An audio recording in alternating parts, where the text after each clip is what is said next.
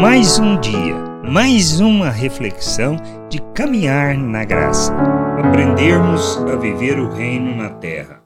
Nosso compromisso é com o Pai e a Sua vontade. Por isso temos que entender como Pedro nos ensina em sua primeira carta, no capítulo 3, do versículo 8 ao 11, a vivermos o reino na terra. Finalmente, tenham todos o mesmo modo de pensar Sejam compassivos, fraternalmente amigos, misericordiosos, humildes. Não paguem mal com mal, nem ofensa com ofensa, pelo contrário, respondam com palavras de bênçãos, pois para isso mesmo vocês foram chamados, a fim de receberem bênção por herança, pois aquele que quer amar a vida e ter dias felizes, refreie a língua do mal e evite que seus lábios falem palavras enganosas. Afaste-se do mal e pratique o bem, busque a paz e empenhe-se por alcançá-la. Todo o nosso esforço e empenho devem estar em revelarmos por meio de nossas vidas as virtudes daquele que nos libertou das trevas, iluminou o nosso entendimento nos transportou para o seu reino para andarmos na sua presença.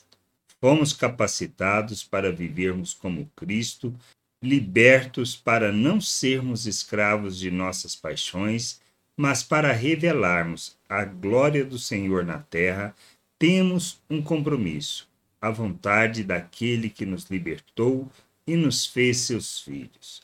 Tendo este entendimento, precisamos aprender a viver o reino de Deus na terra, revelando a glória do Senhor, sendo expressão do seu amor, manifestando as suas virtudes às pessoas, para que conheçam a sua salvação, para que a gente aprenda a viver o reino de Deus na terra, para que revelemos o Pai, manifestemos através de nossas vidas as suas virtudes, sendo imitadores de Cristo e assim apresentando a salvação de nosso Deus, a reconciliação de Deus com os homens por meio de Cristo Jesus. Que a gente possa entender, compreender estas coisas e buscarmos de todo o nosso coração o entendimento para vivermos a plenitude do reino de Deus na terra. Graça e paz sobre a tua vida. Amém. Você acabou de ouvir uma reflexão de caminhar na graça. Se você gostou, curta, compartilhe, leve esta mensagem a outras pessoas, para que elas também possam compreender e entender a vontade de Deus. E leia as Escrituras, pois ela é a base, o fundamento para você julgar tudo o que você tem lido e aprendido acerca da vontade de Deus.